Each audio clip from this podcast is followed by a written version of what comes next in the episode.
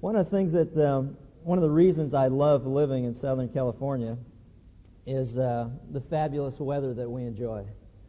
My wife and our children have lived here the last 18 years, and fortunately, I've not yet come to take it for granted. When in the middle of the winter, it could be 75 degrees, and you look at the snow up to the north, and you look at Catalina just sitting out in the glistening ocean to the west, and you realize that, you know, you're right in the middle in the perfect spot, actually. And uh, I, I haven't taken it for granted, and I hope that I never do. And that's one of the reasons that it's so difficult. If you ever watch the news and you watch the weather segment, and they try to warn us of an impending storm that's coming, it's so it's so hard to, to buy into that. You know, they, they've got that cut off low weatherman's woe thing that they do, and then they bring out you know the jet stream, and they've got the cloud cover, and they show the satellites, and they show the cut off lows, and they show the, everything moving in a certain direction. And you look out the window, and it's like a beautiful day, just like today, and the sky is blue, and it's just it's gorgeous out. And it's hard to believe them when they say that there's a storm coming. And yet, if you've lived long enough, and if you've learned to heed such warning, you realize that there's a reason that we are warned of impending disaster that looms on the horizon.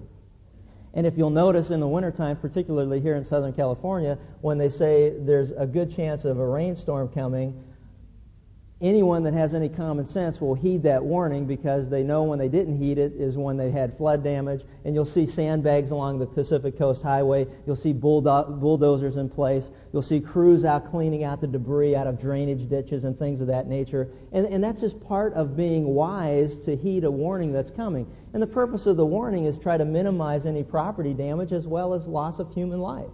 And if you've lived anywhere else in the world, you know that that's one of the benefits of watching the weather segment is that when someone says, hey, there's a hurricane approaching, it's wise to be prepared for it. There's an ice storm coming, there's a snowstorm coming, there's a blizzard coming. Anyone with any wisdom will prepare for that inevitability.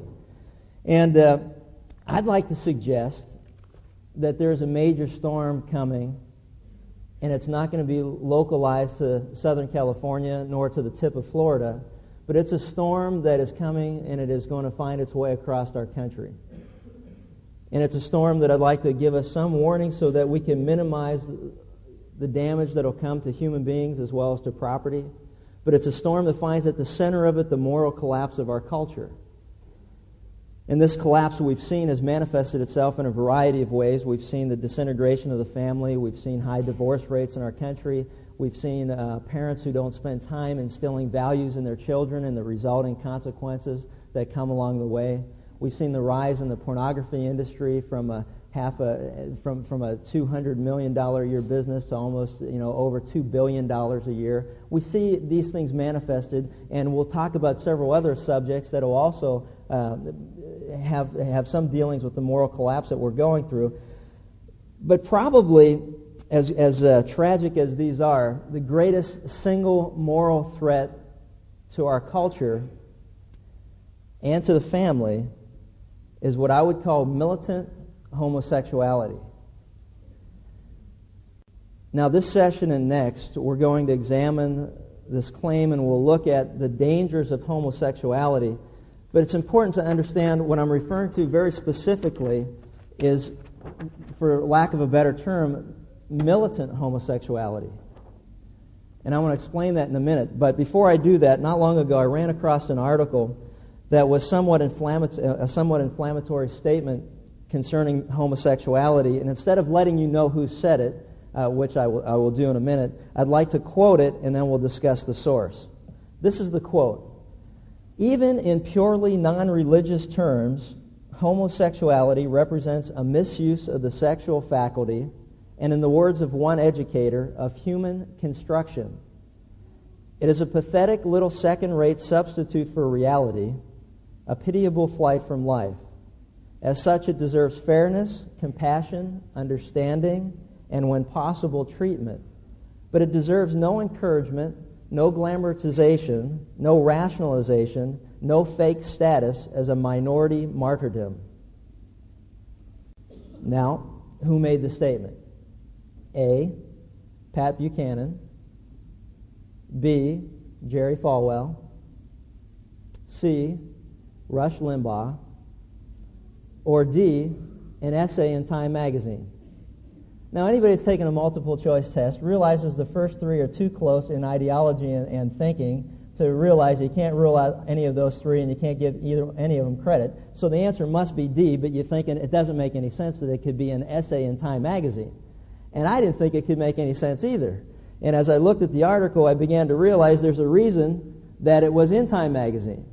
Because as I checked the date, the date was January 21st, 1966.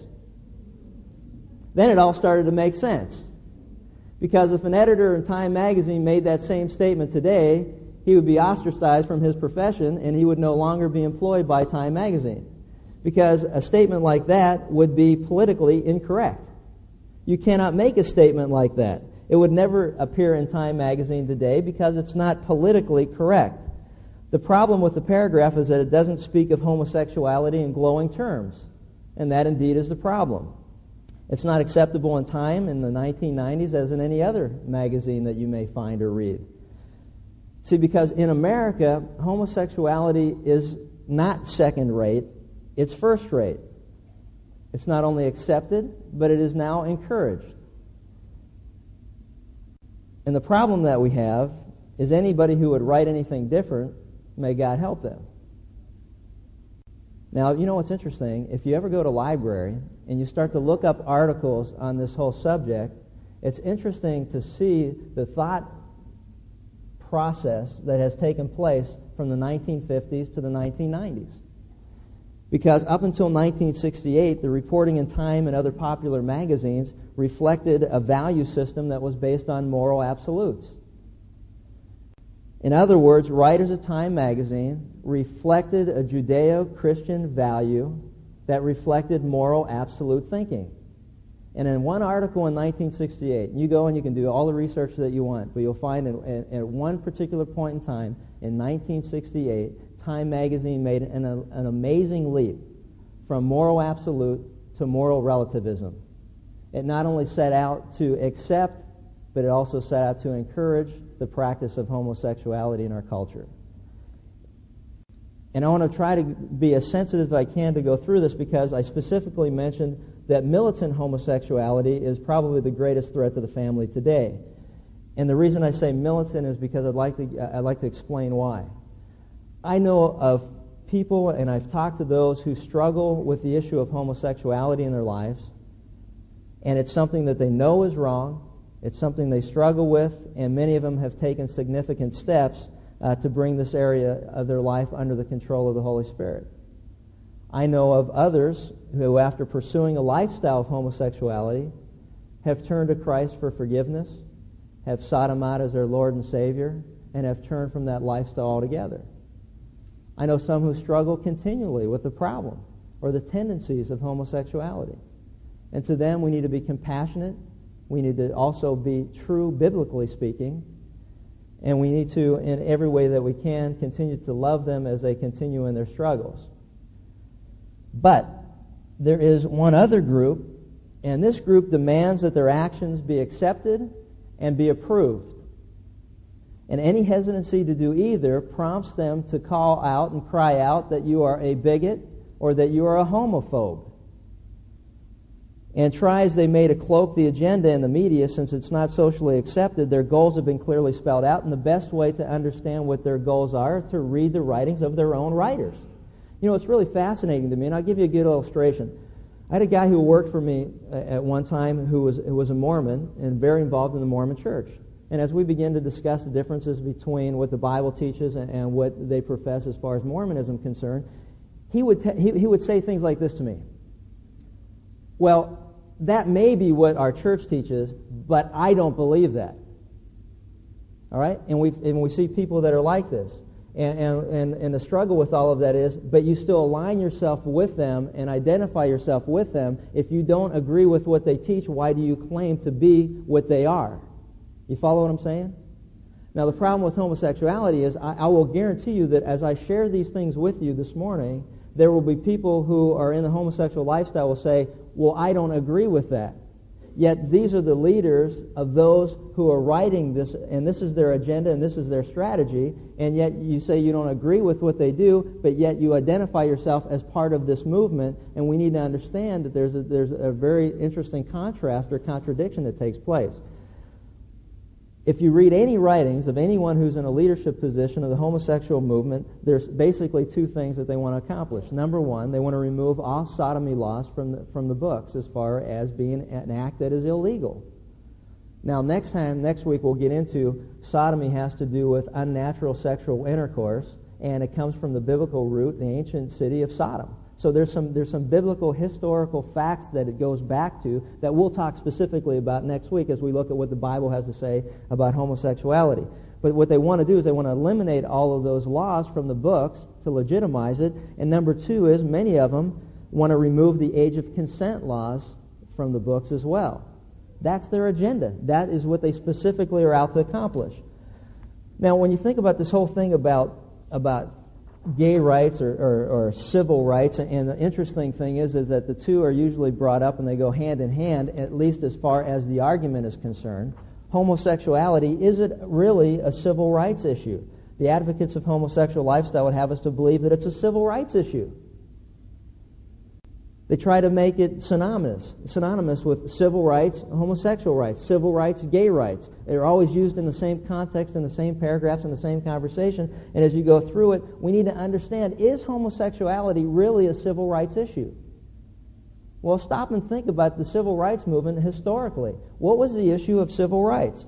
Civil rights originally was an issue dealing with discrimination because of one's race or because of the color of one's skin. Listen to the quote Martin Luther King. He said, I have a dream. I have a dream that my four little children will one day live in a nation where they will be ju- not be judged by the color of their skin, but by the content of their character. The civil rights movement had to do with discrimination against a person because of what they looked like and not because of what they did. It was one of status and not behavior. The interesting thing is that, is that if you break it down very simply, see, I know people who are, quote, morally good of all races and colors. I know people who are morally evil of all races and color. So it's not a matter of making a determination based on what you see as far as skin color or race is concerned. It's an issue of the character of that person. See, God determines race. But we as human beings are held historically accountable according to the Word of God for our behavioral choices. And there's a difference between the two. You see, homosexuality is not an issue of looking at someone and, and, judging them based on what they look like. It's based on what they're doing. And there's a big difference between the two. So homosexuality, if you stop and think about it, is not a matter of, of status, but it's of behavior. What are they doing? That's what we're judging actions. Now, let me ask you this. How many think homosexuals fit into a minority category? This is absolutely phenomenal, and I want to share some facts with you. Now, please try to stay with me because most of you, yeah, you don't sit still and, and you know and, and, go through stuff like you're going to go through. So please kind of hang in there with me because it's really important that you understand what's going on in our culture as we look next time at what the Bible specifically says. Then the things that I share with you today are going to go hand in hand so that it all makes sense, and you'll see why because we cannot, if God is opposed to something, there's no way in the world that any human being or any human organization could try to sanction something that God is opposed to and have it become something good if God says it's something wrong and not realize that there'll still be consequences for it. So this all goes hand in hand. Homosexuals in America, okay? Here's the profile. The average income for homosexuals is $59,000 per year versus an annual income of $32,000 a year for heterosexuals. 59, almost 60% of homosexuals are college graduates compared to 18% for the national average. 49% hold professional and managerial positions compared to 15% for the national average. 26% are frequent flyers compared to less than 2% of the general population. I, I, I just read them, you come to your own conclusions. The total homosexual market is estimated to be approximately $400 billion. Could that explain the TV ad featuring gay men who are out for a romp to buy some furniture at IKEA? I don't know. I'm just asking. Let me, let me read this to you and you tell me what you think. In the universe of glitzy television commercials, the current IKEA furniture store ad showing a couple shopping for a table is pretty tame, except that the two shoppers are two homosexual men. Well, they, they call them gay men, but I don't know, anybody can go shopping and be happy about it. But anyway,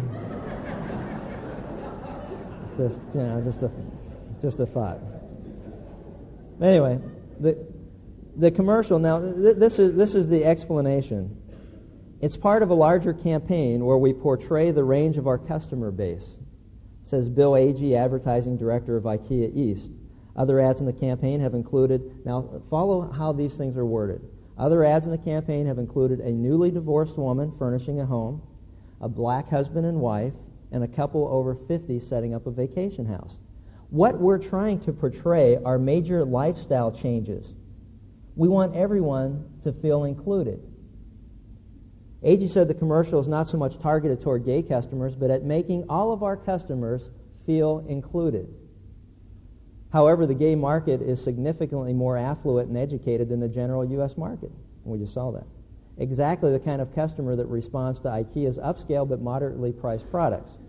To gay advocacy groups, the commercial is significant, not simply because it depicts a gay couple, but because the couple are simply out on a shopping trip, a normal everyday task.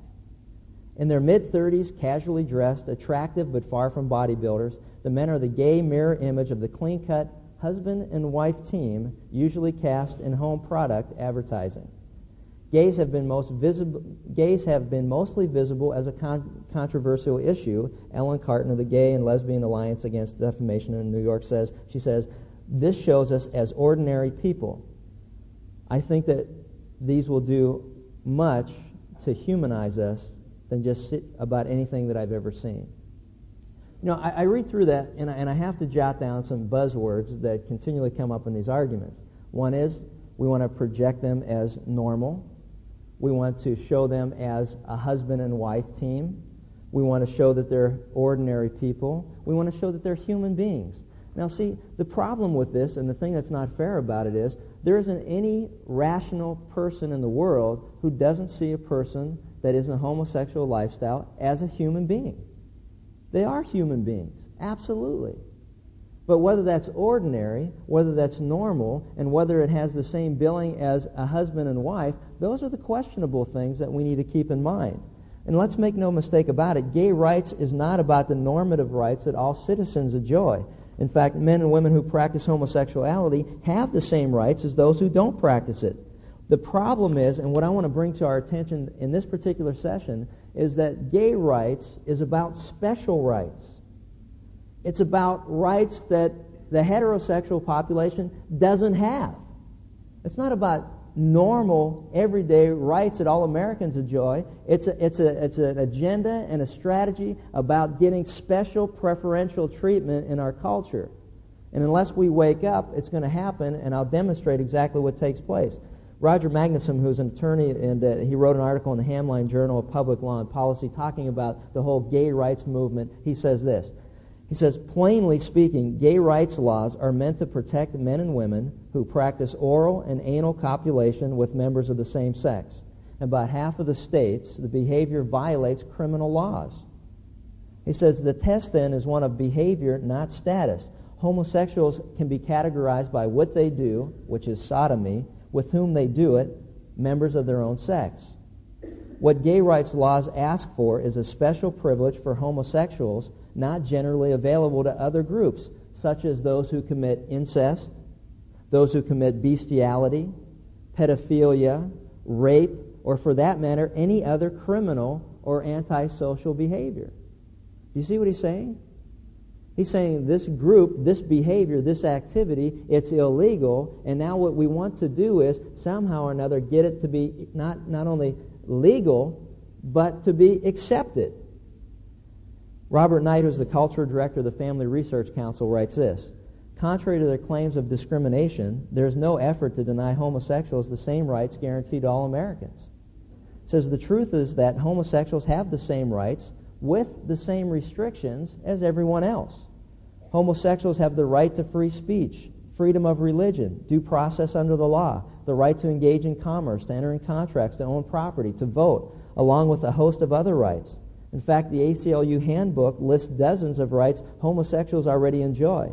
In this country, all citizens are guaranteed equal protection of the law. Homosexuals do not need equal protection. Yet the strategy of the militant homosexual agenda is to move it away from a moral or behavioral field to one of legality. Let me give you an illustration as we go through this, and I want you to just kind of think with me. The, the, the same gentleman, Roger Magnuson, who, was an expert in the law, he writes this. He says, Many states make sodomy a crime. He says, These statutes had ancient roots. Sodomy was a criminal offense of common law and was forbidden by the laws of all the 13 original states at the time that the Bill of Rights was ratified. He says the real issue underlying the gay rights controversy is whether law should give special protection to sexual preferences for homosexual behavior. Does the inclination to practice anal or oral sodomy with members of the same sex merit special legal safeguards? Gay rights laws rely on the persuasive power of a single analogy, an, analogy of behavior based status to true status.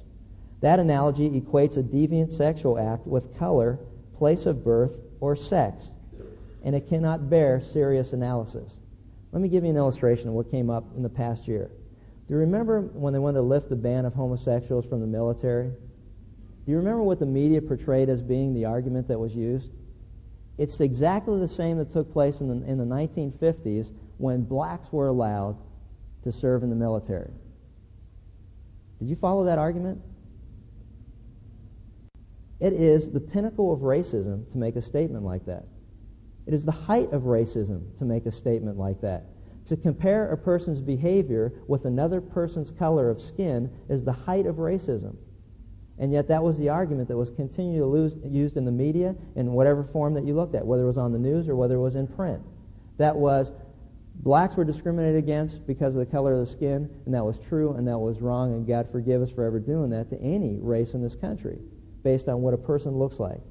But to equate that argument with one of what a person does from a behavioral standpoint is totally wrong. And that's what we need to be careful of. These are some events that took place the last 12 months. And you tell me if I'm getting a little excited about nothing.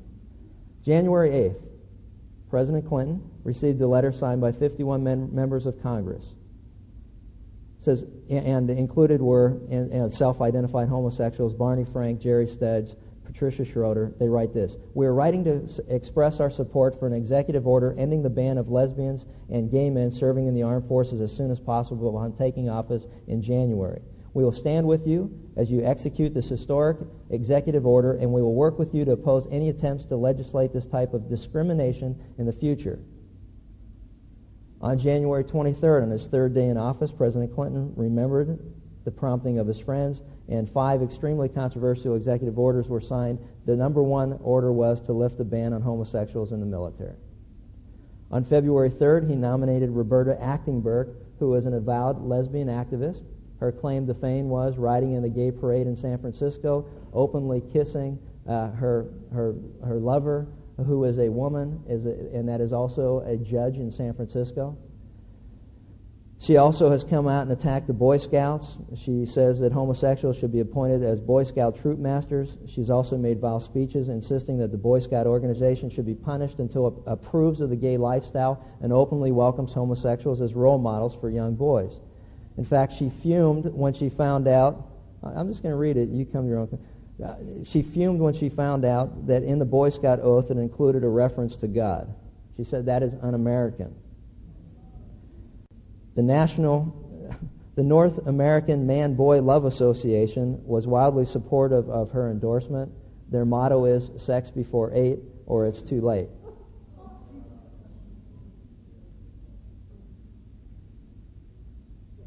Dick Hafer writes, it seems President Clinton seems to be determined to rub the nose, noses of traditional morality citizens into its homosexual policies. He had 13 open gays high on his transition team, and Ms. Achtenberg is the highest ranking open lesbian ever appointed. She walked into her Senate confirmation hearings arm in arm with her lover and flaunted it in the face of all the senators. Only one senator, Senator Jesse Helms, a Republican of North Carolina, opposed any opposition. February 11th, Mr. Clinton attempted to lift a restriction on the immigration of HIV positive individuals in the United States. His efforts were quickly rebuffed by Congress. End of issue. That was last February, February 11th. A year later, February 25th, once again, Attorney General Janet Reno appears interested mainly in pleasing the homosexual lobby. According to the Washington Times, Reno has suspended the ban on HIV infected visitors to the United States so they can attend the gay Olympic game in New York City this June. Last year, the House voted 356 to 58, and the Senate voted 76 to 23 to ban HIV infected immigrants. This is the same Attorney General, if you remember, who ignored a 100 to nothing Senate resolution to condemn her loosening of the child pornography laws and went on to use the liberalized standard in a subsequent case. This latest outrage is even more serious since it flouts, flaunts le- legislation and not just resolution. As a federal body elected by the people, Congress needs to rein in this rogue Justice Department official. Anyway, homosexual movement.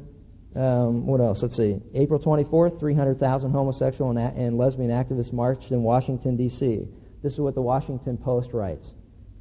Last night, as thousands of hand clapping, war whooping lesbians erupted out of DuPont Circle and headed down Connecticut Avenue chanting Viva female genitalia, and where dykes were out, were out for power, chants that grew into steady roar as the march was funneled through the 17th Street Canyon and swung left on Pennsylvania Avenue toward the brightly lit White House. There came one of those wonderful, defining moments that will remain forever etched upon the, the heart and memory of the city.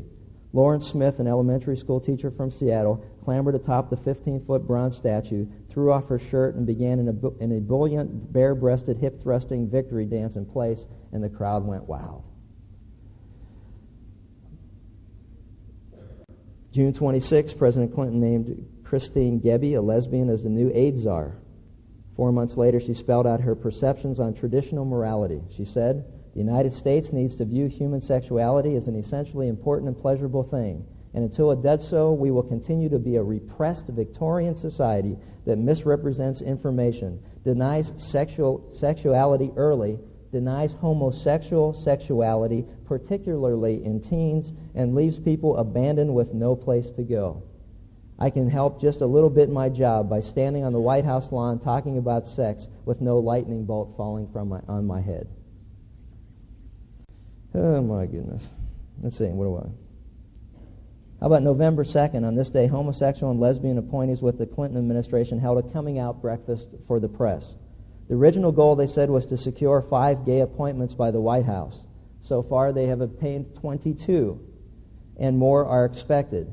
Bruce Lehman of the Gay and Lesbian Victory Fund said, quote, For the first time in history of mankind, a president has sought to break this barrier, this taboo. For that, Bill Clinton is going down in history. And I just hope he doesn't take us down there with him. But anyway, Gary Bauer of the Family Research Council says this Remembering that the pres- president promised that his high level appointments would look like America, isn't it interesting Mr. Clinton has assigned no evangelical Christians to senior government positions? One out of four Americans identifies himself or herself as an evangelical, yet to the best of our knowledge, not one is represented in his administration. You know, this goes on and on. You know, here the, the latest one is the mediators were sent to Mississippi. Did you see that one? Citing a threat of violence against a lesbian couple, Attorney General Janet Reno on Friday ordered federal civil rights mediators from the Justice Department into their first case involving the harassment of gay people. Reno sent the mediators to southeastern Mississippi town of Ovett, population of 1,200, where some residents are trying to force out a lesbian couple who founded a women's camp last summer on 120 acres of what had been a pig farm. The camp founders, Brenda and Wanda Henson, named it Sister Spirit and say they intend to use it as a training center for feminist and civil rights activists. The Hensons, who share the same last name because they consider themselves married, say they have received threatening letters, been subjected to jeers and gunfire from neighbors, and had a bomb explode last winter in the front of their property. Officials and gay rights activists, activists said They could not recall any other instance in which federal mediators, who typically respond to reports of racial threats or violence, had dealt with violence directed at homosexuals. The area is a conservative religious community that has standard based on biblical morality. Residents at Camp Sister Spirit reject that standard and have a radical agenda that would seek to change our way of life, says one attorney who represents the town. Stay tuned. More coming to your town. How real is it? How real is the storm that's approaching? If you, if you think I'm panicking or you think I'm blowing things out of proportion, I didn't, li- I didn't read half of the things that I have. Or if you're even bored with it, and I know many of you are. But the problem is that you need to have a good understanding of what's going on around us because if you think this is blowing it out of proportion, I want to share with you a man who has been in the center of the storm. His name is Chuck McIlhenny. He's a pastor in San Francisco. And he has had his house firebombed. He has been threatened. His children have been threatened. But listen to what he has to say because it's really important to listen to someone who's been on the front lines to appreciate what we can expect. Someone who's lived through a storm, you can listen to and appreciate what they have to say when a hurricane's coming. But this is what he says. He says, whether you want to or not, you will eventually have to deal with the gay rights movement. It may at first appear as a human rights ordinance at your local city council or it may turn up as a pro homosexual teen counseling center at your local junior and senior high school. Or perhaps it'll show up as a safe sex education program for your children, teaching them that homosexual safe, sex and same sex partnerships are just as normal as heterosexual marital relationships. All of these things are currently uh, in effect in San Francisco. Regardless of how it comes to your community, you and your children will eventually be forced to submit to the homosexual agenda or face legal sanctions. And you know, as I read that on February 23rd, maybe some of you have seen it, second gay support group formed at a local high school. A second support group for gay and lesbian high school students has been formed in the Huntington Beach Union High School District, this time at Huntington Beach High School. Quote, they are people too said Greg Reed, 18, a founding member of the group. They should be able to be open about anything they want and to be open about it. The group has met twice on the campus, and some of its members went public Tuesday afternoon with its existence on the University of California Irvine radio talk show Subversity. Reaction has been minimal so far, with none of the protests and heated words that followed the formation of the Fountain Valley Student Alliance of Fountain Valley High School. You notice that? Well, the first time got a little uproar. Second time, eh, none of the heated things. A good friend of mine, Jeff Kemp, was in town. He's he's uh, president and founder of the Washington Family Council in the state of Washington, which is probably second to San Francisco now in homosexual activity and a place of uh, homosexual uh, um, gatherings, groupings, uh, leadership, and the rest of it. And he said, and that's exactly the same thing that happened to their city. It starts out very small, but the militant homosexual agenda is not, not satisfied with that. How did they get so much power? How did a group, a sexual practice that even Time magazine considered to be less than normal, a pathetic little second-rate substitute for reality, a pitiable flight from life, left less than 30 years ago, gain such prominence and clout? How did a group that was outside the boundaries of morality just 20 years ago suddenly become so mainstream? How is it that anyone who dares to speak in opposition is looked upon as a homophobe, prejudiced, hateful, and intolerant? That's where we are. That's where our society is today.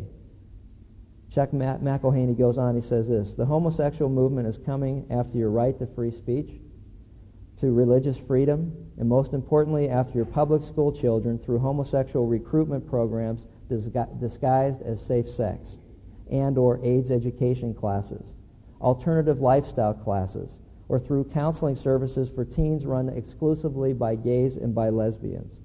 And no, your private Christian school will not be spared if anti-discrimination and sexual orientation ordinances are passed in your community. It says there will be no exception allowed in their bid for political rule over community after community, and why should there be?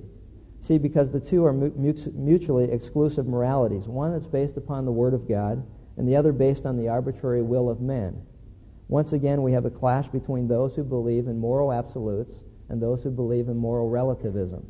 He says, What will you do if your state passes a law that prohibits discrimination against homosexuals or any adulterer or even includes a prohibition against speaking or writing anything critical about such immoral conduct? Will your church take a stand? Will your pastor take a stand? Will you support your pastor if he does, even though your reputation in the community may suffer? Or will you compromise and allow legislative immorality to take over your community, all in the name of freedom?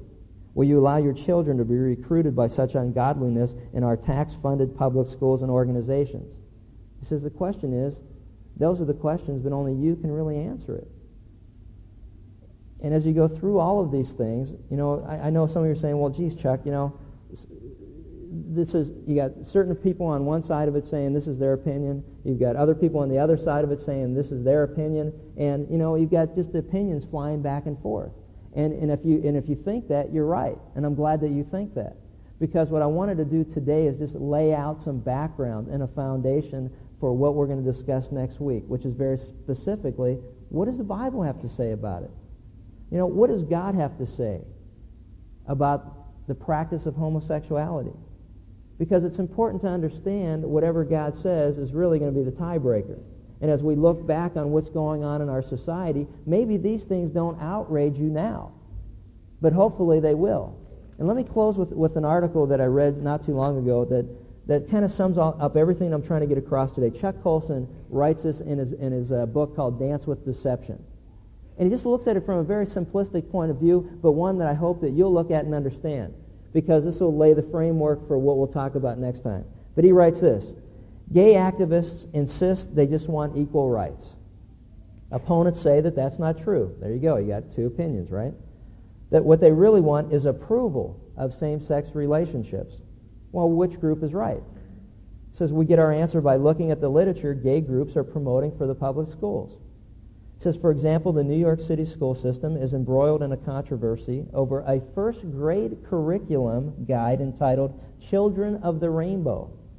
The guide says, quote, children must be taught to acknowledge the positive aspects of each type of household. What type of household do the authors have in mind? We find out in another passage where teachers are encouraged to be aware of varied family structures, including gay or lesbian parents. If we turn to the list of recommended books, we find the same theme. One book is called Heather Has Two Mommies. It's about a lesbian couple who have a child through artificial insemination. Another book is called Daddy's Roommate, about a youngster with two male parents. The child in the story says being gay is just one more kind of love. It says these books aren't teaching kids not to pick on people or make fun of them. They're teaching positive acceptance of homosexuality on a par with traditional marriage and family. It says an analogy, says columnist John Leo, would be teaching school children to be tolerant of Catholics by making them read a book called perhaps Heather finds peace as a nun. He says, imagine for a moment if we carried this to its logical conclusion in an even-handed way. School children would be reading books called Heather is Born Again to promote fundamentalism. Heather speaks in tongues for the charismatics. And if we want to be multicultural about this, how about Heather wears a veil? Heather wears a veil showing a happy little Muslim girl. And even Heather used to be a cow to promote appreciation. Well, to, to promote an appreciation of Hinduism. He says, you know, he, but he, go, he does say, I'm joking, of course, but the possibilities for cultivating right attitudes are endless. The question is where schools would find the time to teach old standbys like reading, writing, and arithmetic. And you wonder why our school children and their grades of the state of California are going, you know, flushing down the toilet we're so busy trying to teach them about how to accept alternative lifestyles and, and sex education and all the things that they're promoting. No one has time to teach them how to think. Says schools are going about this tolerance thing backwards. If they were really teaching basic skills and attitudes, students would be equipped to respond to any group and its beliefs rationally and fairly. Then teachers wouldn't have to single out specific groups for special treatment and endorsement. And yes, books like Heather Has Two Mommies and Daddy's Roommates do cross the line from tolerance to outright endorsement. As John Leo says, the traditional civic virtue of tolerance has been replaced with a new ethic requiring approval and endorsement. Under the old definition of tolerance, schools tried to be value neutral, asking children to park their values and beliefs at the door. But today's schools have abandoned that goal. They are aggressively teaching a new ethic, and it's the one that contradicts the biblical ethic accepted by the majority of our population. He says, so don't let gay groups or their supporters make you feel as if you are the one who's being intolerant. Their own goal is to impose a new ethic, a new orthodoxy upon the rest of society. And the next time we get together, we're going to answer some questions like, how, how does someone become homosexual? That's a valid question. What happens? How does it take place? What does the Bible have to say about it? And the most important thing of all is what should we be doing as we see these storm clouds approaching, and what can we do to minimize the damage that will occur to human life? Let's pray. Father, thank you for this opportunity just to look at an overview of what's going on in our culture. God, help us to uh, understand that the opinions of men vary and they change from day to day and time to time. But God, help us to see the storm clouds that have been gathering across the face of this nation. Help us to understand that it is no simple thing that we're dealing with, that it's something that we need to deal with. We need to face it. We need to confront it. We need to look at it heads up, as in all these issues that we'll be discussing throughout this series. But God, for wisdom and for counsel, God, help us to uh, turn to you. Help us to turn to your word, which you tell us is the same yesterday, today, and forever. That it's a standard that will never change. Help us to understand that you are not like men, that you do not lie, nor do you change your opinion of certain things. But you are a God who tells the truth because you tell us that you have sanctified us as your people in truth. And that it's the truth that'll set us free. God, help us to see that. Help us to be in prayer. Help us to be uh, people with our eyes open at what's going on around us so that we can be salt and light as you've created us to be in the society in which we find ourselves, to preserve it and to shed light upon the darkness that is meant to destroy our culture, our society, our families, our homes, and our children. God, help us to sense that, to sense a, a sense of urgency and a need to protect. And we just thank you and praise you in Christ's name. Amen.